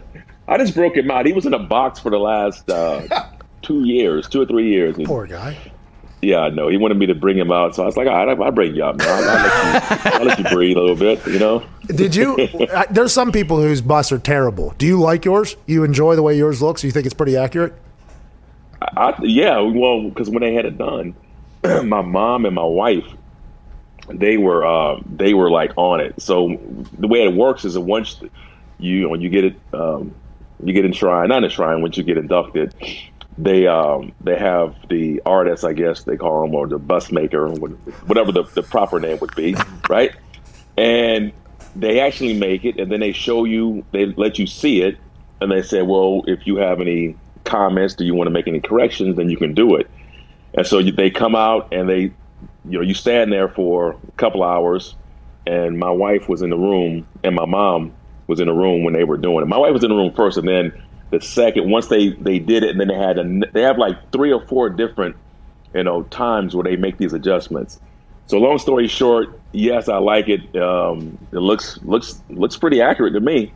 Hey, Uh, there is some bad ones. What is that? Cristiano Ronaldo. Ronaldo, yeah. Deion Sanders, I think is is not great. I, I think that one is one that people say does not look anything like it. But if you have a bust, that means you've, you know, you've done pretty good.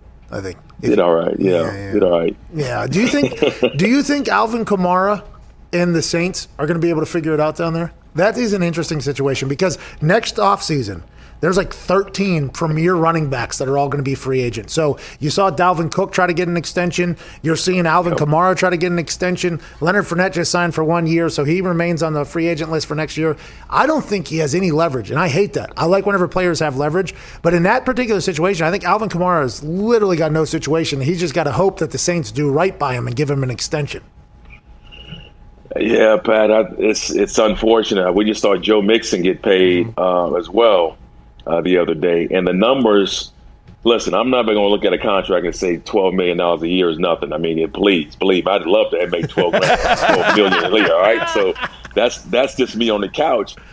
Um, but when you look at it in terms of kind of the um, the market and where running back should be, you know, I think Christian McCaffrey signed for an average of 16 million a year. Um, then you had um, Derrick Henry. I think he's averaging around is it 14? Yep. Yeah, and only 23 millions guaranteed though over the next two years. Yeah. So these these contracts aren't. You're not going to see the big long contracts anymore. I just I think those days of of running backs getting long contracts are over. I think it's trying to get as much as you can up front. But back to Alvin Kamara's situation. Yeah, I mean, I, I, I hope you're right. You know, uh, hopefully the team is, is looking at it saying, "Hey, you know, we, we value you. We appreciate what you what you've done for us and what you're going to do for us, and we're going to do right by you." and be able to get him what he wants. It sounds like they're that they're they're they're getting closer to the size agreeing on a number. I don't know what that number is, but um, even like Dalvin Cook, like he's still battling with his his situation. So it's it's messy, man. Did you ever It's have any? Did you did you ever any messy negotiations whenever you were out there? Because you're like Mr. Denver. It feels like you are Mr. Bronco. I mean, this thing is still played. I think what 16 times a year or whatever for the Denver Broncos. And Yes. if if I'm not mistaken, I don't think you were a first round draft pick. I think you kind of had to come in and earn your way special teams. Did you get any negotiation ugliness uh, throughout your time out there in Denver? I, I did not. Um, thank God. Yeah. So you you're right. I was a six round draft pick, and what happened after my first year? I was a six round draft pick, and Mike Shanahan and Pat Bowlen and it was John Beake at the time came to me after my first year, and they wanted to redo my deal. Um, so that, that was perfect. I didn't have to hold out or anything because I was I, I didn't expect them to do that.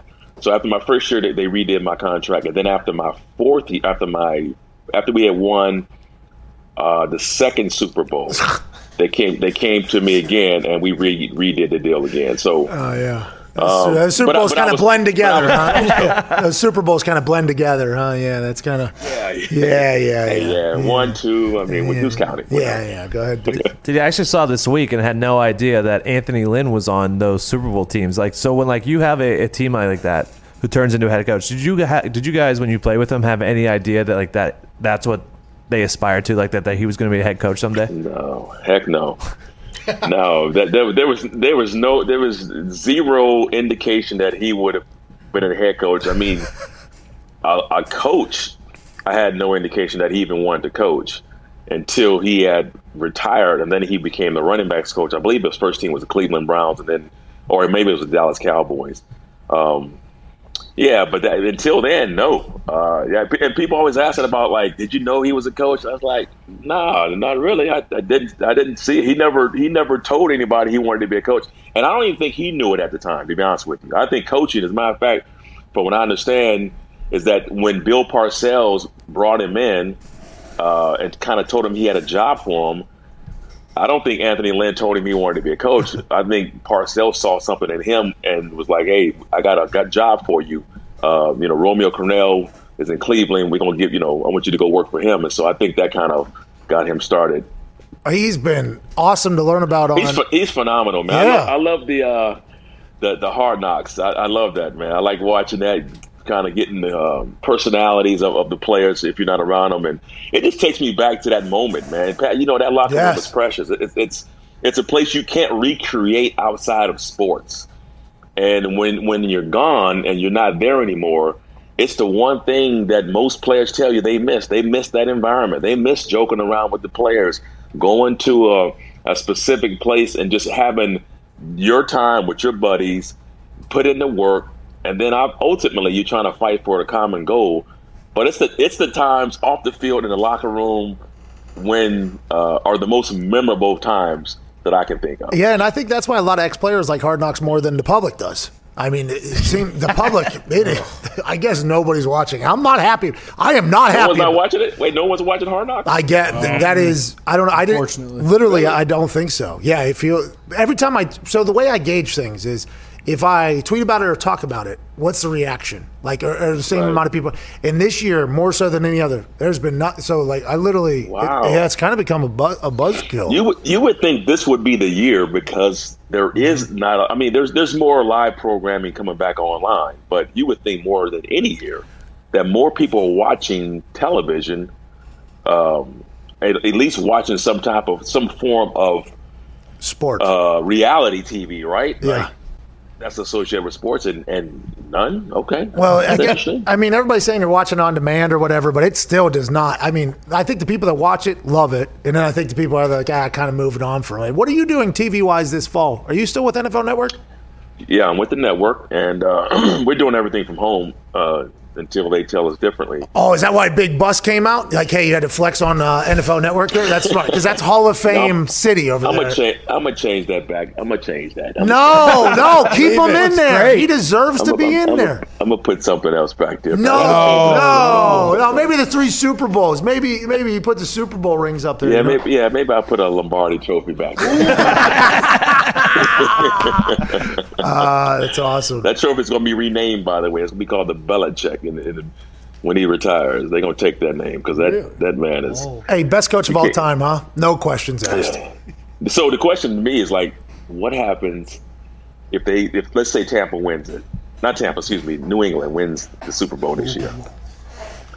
It, to me, there has to be, they have to forget the bylaws of the five-year waiting period to name. Yeah. He'd be the first active coach that didn't have to go through the five-year waiting period. They'd, they'd have to change the bylaws of the Pro Football Hall of Fame and put that man in a Hall of Fame right now. Hey, he- if the Patriots win. No, they don't have to win it. If the Patriots go to the playoffs, they need to go ahead and change that. Well, I think all of I don't think Bill Belichick would accept it if it just happened after a playoff, and I feel like that is why the man is the man. He's just it feels like he's always cooking, and now that the dynasty is releasing some information, that book that was released yesterday about Tom and uh, uh, Bill's relationship and how you know he was called fucking Johnny Foxborough is what they said that you called him up there. Yeah, they, that, there's a new book out there. A guy named Jeff Benedict who is a bit long winded if you talk to him in person, but I guess his books are awesome. We had him on the show yesterday, TD. It was, I mean, it was. Wow. It, it was tough. But the book is uh, detailing the relationship between Bill and Tom and Kraft having the, uh, the dynamic of it all. And he literally coached Tom as if he was a rookie, and he coaches everybody as if they're rookies all the way up until like his 20th year, six Super Bowls later. And the fact that he's able to do that, get people to buy in, and now if he does it in a completely different fashion with a new offense, I would assume with Cam Newton, because he's going to be able to utilize whatever Cam Newton's strengths are. I think the people who are doubters of him would have to come around and be like, yeah, son of a bitch is good. I mean, he's the greatest of all time. The guy's the greatest of all time. He's so good at coaching football. Do you know? Do, I, I don't know anybody who doubts the man. Do you? Do you have? You know Oh. anybody who doubts? Yeah, yeah. You got to remember here in Indianapolis, there's a lot of people that hate him. I mean, they're, oh, they- Oh. oh. yeah, yeah. Pittsburgh, a They'll, lot of they'll, people. they'll, they'll point to all the the videotape. Yeah. They'll they'll point to the Oh, yeah. the flake gates and all the yep. you know yeah. You know the, the whatever the they whatever they've done and didn't get caught doing. I guess is what people will point to. Say, well, they're cheaters. I'm like, well, hey, I know I tried to cheat. What was that? I've. Hey, that was the people, by the way. That was the people. That might people. have been my. That might have been the, the bus. No, the busting didn't fall. So But yeah, you're right. And I think that's why players and coaches who have been in the NFL have a much different view on Bill Belichick in those all those spy gates and everything like that. It's like, well, if any other team could have done it, I, they would have done it. Like that is that's kind of I think how a lot of players and coaches who've been in the NFL kind of view. They're like, uh, yeah, if if we could have got away with that, we would have done that in a heartbeat. We just didn't think of it. No doubt. Yeah, that's no just doubt. the way it is. No doubt. I, I, I think we've all tried it. We try to. We've all tried to push push the envelope. Try to push the limits on, especially when it comes to like when they say like let's say the Brady the, the football thing. I, I I have no problems with that. Just because when we get ready to play a game, you see guys who cut their pads. Of fact, you're supposed to have pads in your pants. And there's a lot of guys who don't have pads in their pants. And so you don't think they have an advantage when it comes to speed and movement and how they feel? Yeah, you, you feel better. And so all linemen taping up their their jerseys, putting Vaseline all on their on their on their, their arms. You know, there's all kind of techniques that players use on the field to gain an advantage, so they feel better, so they can play better. A quarterback deflating the ball to where he feels like he can grip it. So what? Well, So what? I mean, I was like, on that me Colts is not a team. TD. If those Hey, balls were I- fully Hey, inflated, hold we don't lose Pat. by 50. Uh, Hold up, but wait, Pat. I, if I recall that game, you guys were at the second half was worse than the first half. okay. All right. All right. if I recall, Hey, you know the why? beatdown, the beatdown was worse in the second half with a fully inflated football. Do you know why we hated that the Deflategate was carrying on for like two years uh, as Colts players? Because we are like, we don't think this is a big deal. We did not say anything about this. And now every single time it gets brought up, we just get reminded that in the AFC Championship game, we lost by 200 points. If we could move on from this entire thing, it would be great. Nothing carried on for so, so, so long. Uh, TD, Okay. you think the Denver Broncos is going to win it all? No, I don't think they'll win at all. I think for them, it's taking steps. Uh, I, I do love where they are. I, I just love their how they retooled. I love Drew Lock. You know, this might be premature in my praise for him, but I, I've seen everything I need to see from a young quarterback, a Oh. rising star. Right?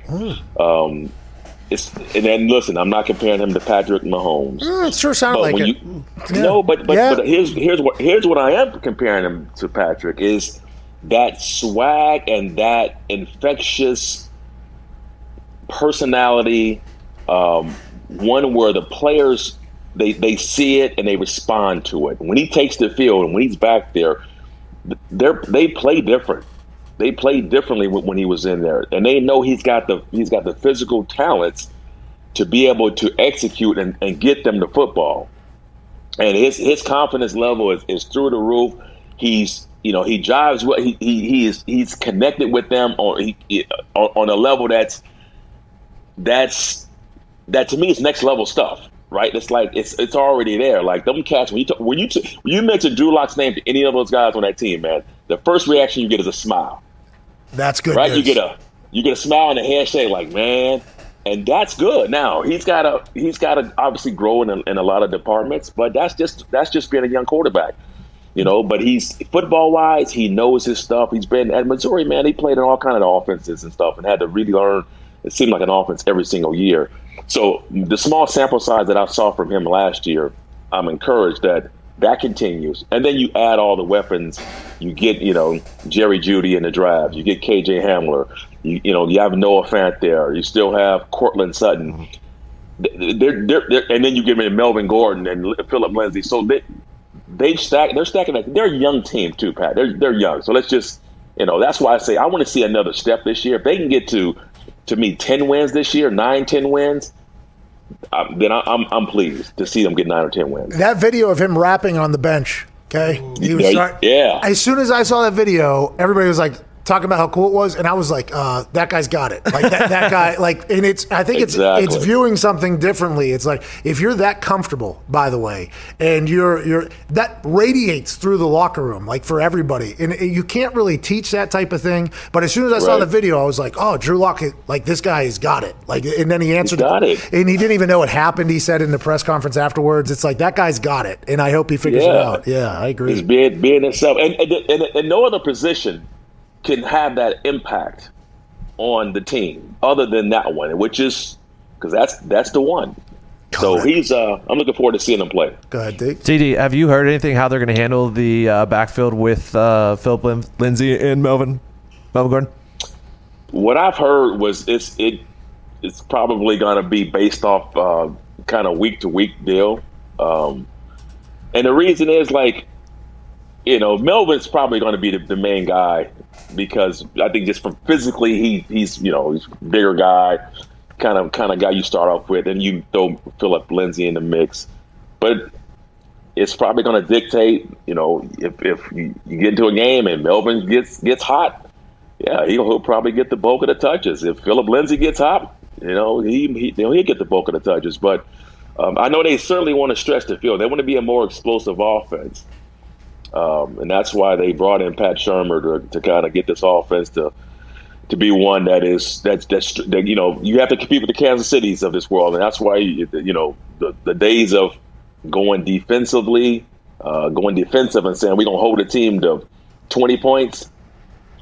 Uh, that strategy against Kansas City may not work. So you, you got to fight. You got to fight fire with fire, man. Well, time of possession does not matter. Bruce Arians said it this morning. I don't care how long we got it. I just want to know what we're doing with it. That is all I care about. And I think everybody's viewing that, especially with the Kansas City Chiefs. Now the Tampa Bay Buccaneers are loaded up. It's an offensive league. That's just the way it is. Can't thank you enough for you and your bust joining us today. Ladies and gentlemen, founder man. of Defy Go to, Performance. go to drinkdefy.com, man. to Support us.